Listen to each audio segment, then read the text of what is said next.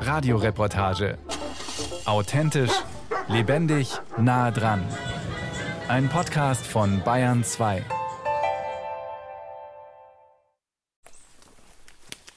Unterwegs im Auwald bei Leipheim im Landkreis Günzburg. Der Auwald reicht von Neu-Ulm bis Höchstädt im Landkreis Dillingen. An manchen Stellen gleicht er von oben gesehen einer Perlschnur. Da sind Sportplätze, Schützenheime, Gewerbeanlagen oder Siedlungen in den Auwald gebaut worden. Doch im Großen und Ganzen kann man sagen, ein zusammenhängendes Auwaldband auf einer Strecke von rund 60 Kilometern. Es zu erhalten, das ist das Ziel von Hans Erhard. Das findet man so nur ganz selten. Bezogen auf Bayern, auch bezogen auf Deutschland. Der pensionierte Bio- und Chemielehrer ist ein erfahrener Naturschützer. wenn man dann auch noch stehendes Wasser hat, wie das Altwasser oder fließendes Wasser, also noch, fällt nichts mehr. Hans Erhard hat vor mehr als 40 Jahren den Anstoß dafür gegeben, dass der Nauwald, also der Donauauwald auf der Höhe von Leipheim, den die Nau durchfließt, seit 1982 ein Naturschutzgebiet ist. Doch selbst im Naturschutzgebiet Nauwald ist der Auwald immer noch in Gefahr, wie man sehen wird. Ausgerechnet die Forstwirtschaft zerstört Lebensräume. Da kann Hans Erhard nicht einfach zuschauen. Die Idee habe ich heute Morgen um 6 Uhr gehabt. Und das mache ich den nächsten Tag. Sie kriegen einen Abdruck von dem Ding. Er kämpft gegen bestehende Missstände und für eine Zukunft, in der das ganze schwäbische Donautal ökologisch und wirtschaftlich aufblühen könnte. Es ist noch nicht in Wirklichkeit, war noch nie in der Zeitung. Das ist jetzt mal der Weg, das unter die Leute zu bringen, sage ich jetzt mal. Was für Ideen hat Hans Erhard für den Auwald und seine Umgebung? Dazu später mehr. Zuerst einmal was Grundsätzliches. Es ist nicht nur der Auwald zwischen Neu-Ulm und Höchstädt, der bedroht ist. So antwortet Christine Mark, vom Bund Naturschutz, auf die Frage, wo in Bayern die Auen denn besonders schlimm betroffen sind. Das kann man so nicht sagen, weil eigentlich ist es überall schlimm. Bundesweit gelten lediglich 9 Prozent der Auen als intakt. In Bayern sind es noch weniger, nur 3 Prozent. Wir haben natürlich besonders dramatische Veränderungen an den großen Flüssen in Bayern, also die großen Ströme, Main, Donau, Isar, Lech und so weiter. Die sind natürlich besonders stark verbaut worden und aufgestaut worden. Das sind ja zum Teil nur noch Staustufenketten und keine Flüsse mehr, bis auf letzte freifließende Reste. Das wirkt natürlich besonders dramatisch, aber auf der anderen Seite, wir haben in Bayern 90.000 Kilometer kleine Gewässer, also Gewässer dritter Ordnung von insgesamt 100.000 Kilometern Gewässer. Und auch diese kleinen Gewässer sind sehr, sehr stark verändert. Und dadurch, dass eben die Vielzahl der Gewässer und ihrer Auen eigentlich kleine Gewässer sind, sind diese Bedrohungen dort natürlich auch in der Fläche sehr dramatisch. In den letzten 200 Jahren sind die Flüsse wie die Donau bei Leipheim überall begradigt worden. Man hat Deiche gebaut und Staustufen zur Stromgewinnung. Wo soll da noch Platz sein für eine Aue? Aue, das ist eigentlich der Uferbereich, der von der Dynamik des Flusses beeinflusst wird, der immer wieder überschwemmt wird, wo sich Geschiebe, also Kies, ansammelt, Steilufer entstehen und der Fluss vielleicht immer wieder einen neuen Lauf nimmt. So heißt es in einer Chronik aus dem Jahr 1786 über Leipheim auf der Mitternachtsseite, also der Nordseite der Stadt, fließt die Donau, über welche eine Brücke ungefähr 130 Schritte lang geht. Noch in diesem Jahrhundert floss dieser Strom ein paar hundert Schritte weiter von der Stadt weg. Noch geht auch daselbst eine kleine Brücke, die gewöhnlich nur der Steg heißt, über die zurückgebliebenen Altwasser. Auendynamik, die man sich heute gar nicht mehr vorstellen kann. Die Donau fließt auf einmal nicht mehr unter der Brücke, sondern daneben. Zugleich kann man sich auch nicht vorstellen, wie man die inzwischen zerstörten Auen heute wiederherstellen könnte. Christine Markgraf vom Bund Naturschutz. Wir haben an diesen gestauten Flüssen einfach nur sehr eingeschränkte Möglichkeiten. Man kann dann noch im Staubereich ein bisschen Maßnahmen machen. Das macht man zurzeit an der unteren Isar oder das macht man auch am Inn, dass man durchaus an den Ufern versucht, ein bisschen abzuflachen, dass man einfach ein paar Lebensräume dort versucht zu schaffen. Aber das ist natürlich nicht die Dynamik, äh, wie es eine natürliche Aue hätte. Natürliche Auen sind die artenreichsten Lebensräume in Mitteleuropa. Hier wachsen zum Beispiel noch Pimpernüsse und Riesenschachtelhalme und hier leben Fischadler. Eigentlich logisch, denn in der richtigen Aue gibt's ja fast alles. Fließendes Wasser, stehendes Wasser, feuchte Stellen und ganz trockene, sonnige und schattige Stellen und alle Zwischenstufen. Dazu kommt, die Auen sind durch den Fluss zu einem großräumigen Ökosystem verbunden. Natürliche Auen leisten darüber hinaus effizienten Hochwasserschutz. Sie haben positive Effekte aufs Klima, unter anderem weil sie viel Wasser verdunsten und damit für Abkühlung sorgen. Sie schützen das Grundwasser vor Nitrat und die Gewässer vor Phosphat. Und sie bieten der Bevölkerung einen attraktiven Erholungsraum. Doch natürliche Auen sind aus der Landschaft verschwunden. Es gibt fast nur noch kaputte Auen, die unter Umständen allerdings noch einiges zu bieten haben. Und damit zurück in den Donauauwald bei Leipheim zu Hans Erhard. Also, das, was Kenner von Auwalden sagen, das sind unsere Regenwälder. Ich glaube, das sieht man da Hanna. Artenrecht um wie kein anderer. Unten blühen der Bärlauch und die Blätter von Frühjahrsblühern. Darüber eine weit ausladende alte Eiche, also die einheimische Laubbaumart, die allein rund 500 und damit den meisten spezialisierten Insektenarten das Überleben sichert. Ein bisschen entfernt davon ein stattlicher Haselnussstrauch und einige 30 Meter hohe Eschen. Wenn man genau hinschaut, sieht man die dürren Enden der Zweige und weiß, der Baum stirbt über zwei oder drei Jahre hinweg. Also kriegen wir einen Anfall von Totholz. Frage, was macht der Staatsforst, was macht der Förster der Stadt Günzburg mit diesen gefallenen Eschen? Wird er sie liegen lassen? Das wäre der Sekundärurwald. Und damit ein immenser Zugewinn an Artenvielfalt. Und das war jetzt meine Idee von Herrn Morger, dass ich das an Günzburg schreibe. Dass er auf das Obacht geben soll das heißt, die untere Naturschutzbehörde im Landratsamt Günzburg bekommt Post von Hans Erhard mit dem Hinweis, die toten Eschen bitte liegen lassen. Sie aus dem Wald zu holen, würde dem Naturschutzgebiet wertvolles Totholz entziehen und bei der Holzernte vermutlich weiteren Schaden anrichten. Stichwort Rückekassen. Ich vergleiche das immer mit einem geschnittenen Brot. Wenn man ein Bäcker sagt, wollen Sie es geschnitten haben oder nicht, ja, dann sind die Scheiben zack, zack, zack. Und genauso sind die Scheiben jetzt des Waldes. 30 Meter Abstand, nächste Rückegasse, zwischendrin Scheibe, Wald. Wir haben Lichteffekte auf der Rückegasse. Wir kriegen auf die Rückegasse die Goldrute, wir kriegen äh, das indische Springkraut, wir kriegen Brennnessler. Alles, was da im Wald nicht wächst, aber auf der Rückegasse. Goldrute und indisches Springkraut sind invasive Pflanzen, die genau wie die Brennnesseln die seltenen Arten im Auwald verdrängen. Nach dem großen Sturm im Sommer 2012, also vor zehn Jahren, haben Waldarbeiter die gefallenen Bäume mit Harvestern auf Rückegassen aus dem Wald geholt, aus dem Naturschutzgebiet, und dabei nach Aussage von Hans Erhard die vorhandene Krautschicht zerstört. Und mit dem Totholz bedrohten Käfern wie dem Juchtenkäfer und dem Moschusbock, die im Auwald noch vorkommen, und vielen anderen seltenen Tierarten ihren Lebensraum weggenommen. Ortswechsel, ein anderer wichtiger Lebensraum in der Aue, sind die Brennen warme, helle Trockenstandorte, die auf abgelagerten Kiesbänken entstanden sind und Pflanzenwurzeln nur eine dünne Bodenschicht bieten. Was für Spezialisten, die sonst nirgends einen Platz finden. Das Helmknabenkraut zum Beispiel, das vor Biologe Ulrich Meck auf der Haldenkriesbrenne in Leipheim gerade blüht. Das sind sogar deutlich mehr Ware. Das hat mal mit zwei oder drei angefangen. Jetzt sind es schon eins, zwei, drei, vier, fünf, sechs, sieben, acht, neun, zehn, elf dieses Jahr. Wahrscheinlich, wenn man genauer guckt, findet man noch ein paar. Das ist sogenannte Helmknabenkraut. Das nennt sich deswegen so, weil die oberen Blüterblätter wie ein Helm im Prinzip so zusammengefaltet sind über der Lippe von der Orchidee. Klassische Brennenpflanze. Ansonsten blüht hier zum Beispiel gerade auch der gelbe Hufeisenklee, die einzige Raupenfutterpflanze für den silbergrünen Bläuling, einen kleinen Schmetterling. Die Schmetterlingsweibchen legen die Eier einzeln am Hufeisenklee oder in seiner Nähe ab. Dort überwintert das Ei bzw. die kleine Raupe im Ei. Im Sommer kommen die Raupen, die sich untertags unten in den Kleepolstern aufhalten, abends raus und fressen Hufeisenkleeblüten und junge Triebe. Dabei werden sie oft von einem Tross Ameisen begleitet. Die Raupen des silbergrünen Bläulings scheiden nämlich an speziellen Drüsen unter Umständen mehr als 30 Zuckertröpfchen pro Stunde aus, auf die die Ameisen scharf sind. Nur ein Beispiel für die Lebensgemeinschaften auf Brennen.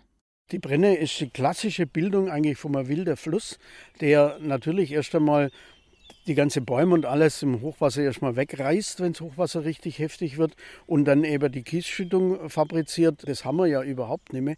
Das Geschiebe fehlt, weil im Fluss, wir haben zwar noch viele Hochwässer, die auch natürlich problematisch sind für Siedlungen.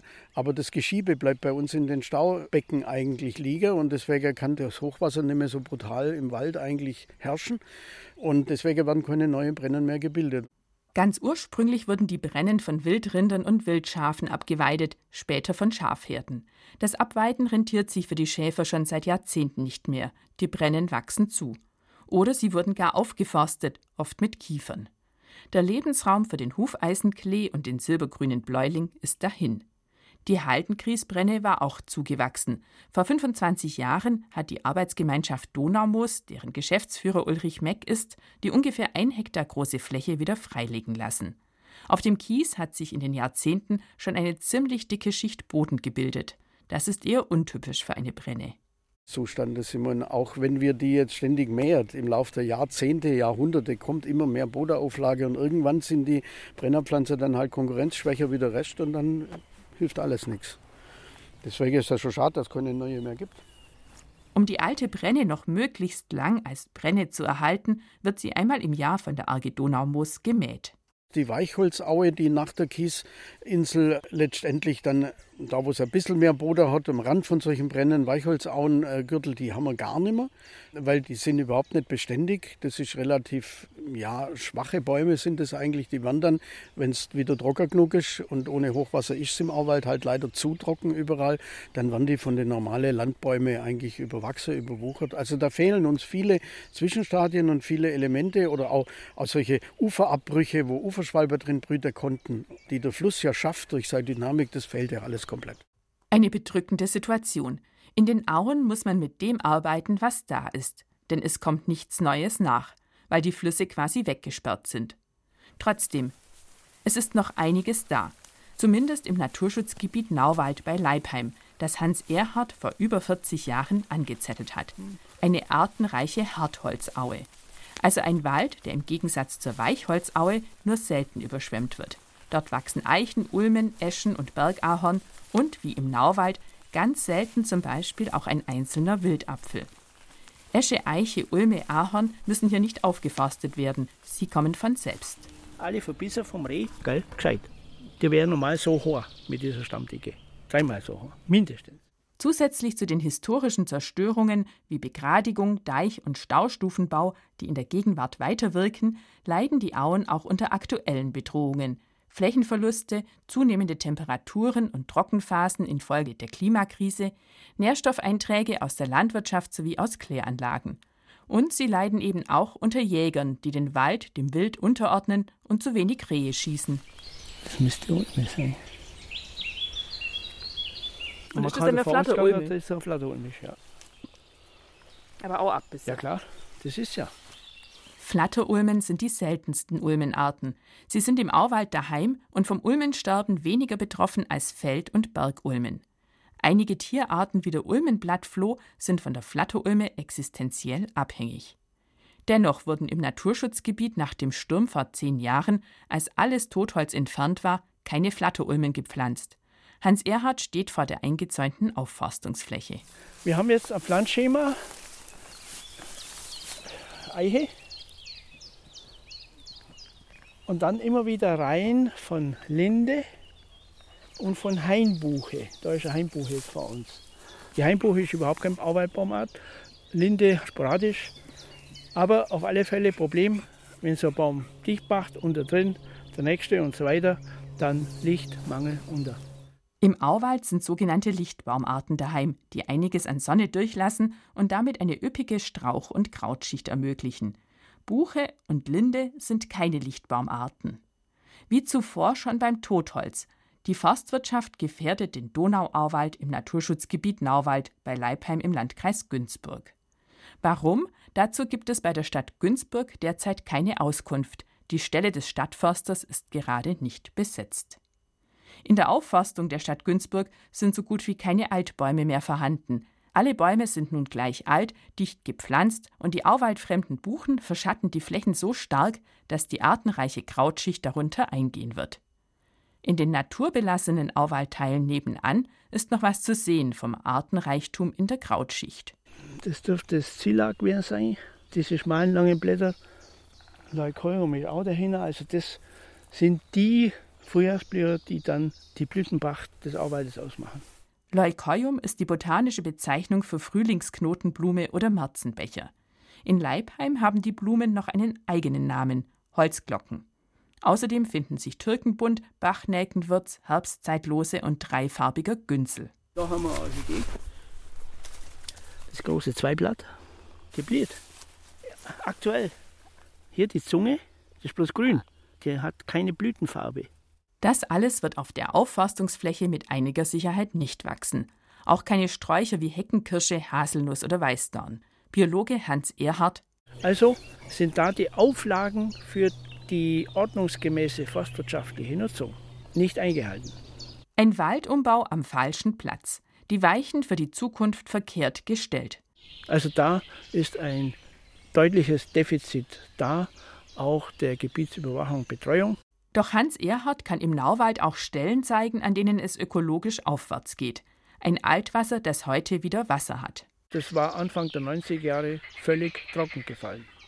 Überlegungen, den durchfließenden Bach der Nau oberstromig in das Altwasser einzuleiten, sodass man im Altwasser eine Durchströmung hat, was die Verlandungsprozesse verlangsamt, war nicht durchführbar damals, aber man konnte unterstromig über die Nau nur durch das Öffnen eines vielleicht 30 oder 40 Meter langen Grabens Wasser in dieses Altwasser reinbringen und seitdem ist es nie mehr trocken gefallen. Das war also eine kleine Maßnahme mit sehr großer Wirkung. Oberstromig bedeutet in der Fließrichtung des Baches, unterstromig heißt in Richtung zur Quelle. Also das ist jetzt eine positive Sache. Neben dem Altwasser an der Nau, die nicht begradigt worden ist, befindet sich ein Schilffeld. Röhrichtvorkommen sind auch ein wichtiger Lebensraum in einer Aue. Wenn wir jetzt da in diesen Schilffeld reinschauen, dann sehen wir da hinter diesem Weidenbusch, auch da, dass die Nau sich da ausbreitet. Wir haben jetzt im Frühjahr einen relativ hohen Wasserstand und wir haben da eine kleine Flächung mit Überschwemmungsdynamik, gesteuert durch die Nau. Das Gelände ist sehr flach, weil dieser alte Donaulauf da war. Und je nach Wasserstand steigt da drin in dem Schiff das Wasser an oder sinkt ab. Und das ist jetzt begrenzt in etwa auf diesen 300 Meter langen Schiffstreifen und 80 Meter breiten Schiffstreifen. Sicherlich eine kleine Sache, aber für den Nauwald eine Perle. Der Status Naturschutzgebiet hat also diese kleinflächige Überschwemmung ermöglicht, einen Auezustand im Kleinen mit schwankendem Wasserstand. Man muss weit schauen, wenn man sowas findet in der Donau. Doch das reicht nicht. Die Erkenntnis von Hans Erhardt, der jahrzehntelang im Naturschutzbeirat des Landkreises Günzburg gewirkt hat, um den Auwald und das benachbarte Donaumoos zu schützen, muss man größer denken. Wenn man jetzt einen Schutz haben will für eine großräumige Landschaft, dann nützt das Instrument eines Landschaftsschutzgebietes gar nichts, weil der Schutz viel zu gering ist. Man kann herausragende Teile als Naturschutzgebiet ausweisen, aber dann sind das auch nur Mosaiksteinchen.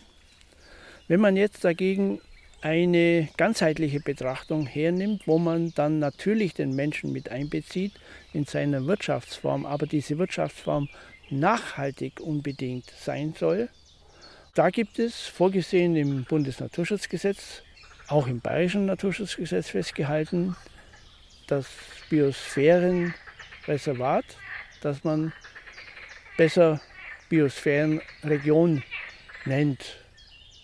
Diese Region muss einen Sonderstatus haben innerhalb Deutschlands. Sie darf in dieser Art nicht nochmal vorkommen. Zwischen Neu-Ulm und Donauwörth eine Biosphärenregion Schwäbisches Donautal. Dafür setzt sich Hans Erhard seit gut zehn Jahren ein.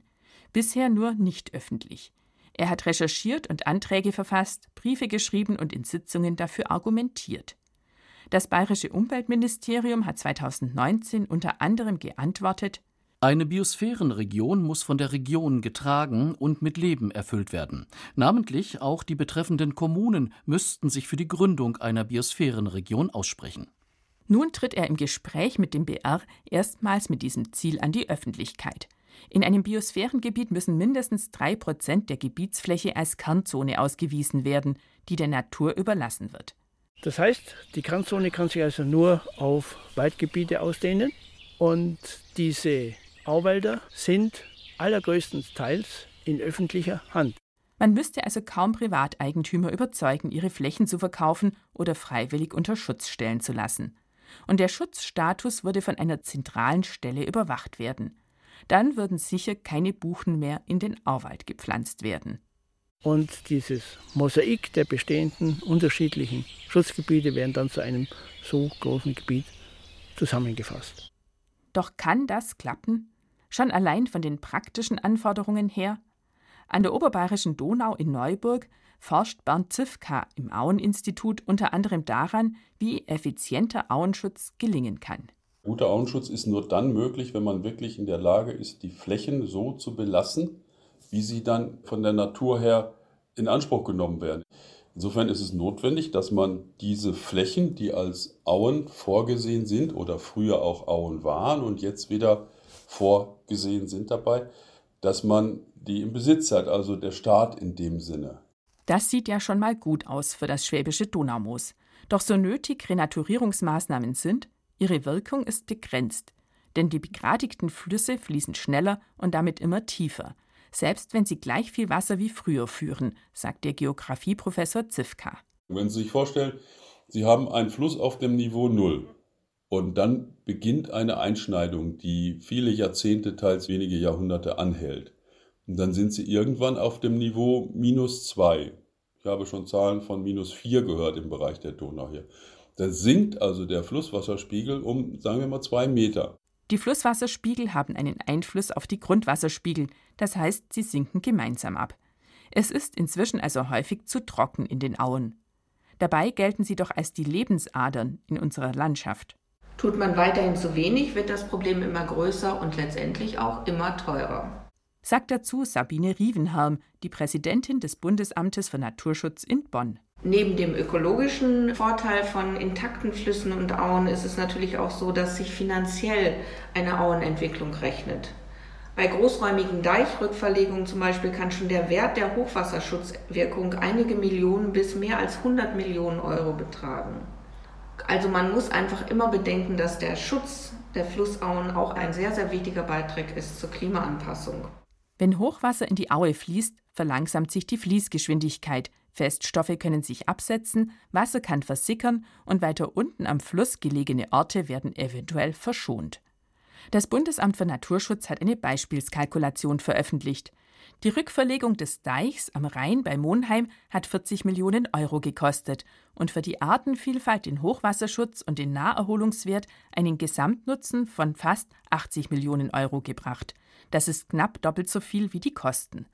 Eine einfache Erhöhung des Deiches an der Stelle hätte zwar bloß 10 Millionen Euro gekostet, doch nur einen Gesamtnutzen im Wert von gut 2 Millionen Euro gebracht. Es gibt bundesweite und bayerische Auenschutzprogramme, doch der Auenschutz kommt nicht richtig von der Stelle, beklagen unter anderem die Umweltverbände. Hans Erhardt ist nun auch schon seit gut zehn Jahren dabei, unter anderem die Donauauen zwischen Neu-Ulm und Donauwörth mit Hilfe einer Biosphärenregion bewahren zu wollen. Das geht nicht von einem Tag auf den anderen. Dann muss man sich mal klar machen, ist es fachlich überhaupt haltbar, so ein Gebiet. Und fachlich gesehen wurde dieser Vorschlag noch in keinem Fall negativ kritisiert. Gar nicht. Schützenhilfe kommt von Ulrich Meck, dem Geschäftsführer der Arbeitsgemeinschaft Donaumoos. Dann haben wir vor allen Dingen diese beiden großen Naturräume Moor und Auwald noch in unmittelbarem Zusammenhang. Das gibt es fast nirgends mehr bei uns in den mitteleuropäischen Flüssen. Und von daher gesehen, denke ich, wäre das eine sehr gute Sache. Auch, weil wir ja dann auch im Biosphärengebiet die Erholungsnutzung stärken können vor allen Dingen in der Verbindung Natur, Landschaft, Erholung. Also es ist irgendwie eigentlich so ein, so ein Konglomerat von diesen ganzen extensiveren Nutzungstypen, die wir von der ARGE aus natürlich auch äh, unterstützen seit vielen Jahren und gerne in die Zukunft weitertragen würden. Und deswegen glaube ich, dass das tatsächlich zum Vorzeigebiosphärengebiet hier sogar werden könnte. Auch der Bürgermeister von Leipheim will sich für die Idee einsetzen. Das wäre für unsere Region hier auf jeden Fall eine gute Entwicklungschance. Genauso Hans Reichhardt, der Landrat von Günzburg. Ja, ich halte es für eine tolle Idee und deswegen unterstütze ich es voll. Es wird aktuell sehr, sehr viel darüber gesprochen, dass man was machen muss im Bereich der Donauauen. Ich hoffe, dass einfach den Worten auch Taten folgen. Wird der Vorstoß von Hans Erhard umgesetzt werden, kommt die Biosphärenregion. Dass den Worten und Absichtserklärungen jetzt Taten folgen, das wäre für das schwäbische Donautal genauso wichtig wie für den Auenschutz im ganzen Land. Denn die Bedeutung der Landschaften am Fluss ist offensichtlich zu lang unterschätzt worden.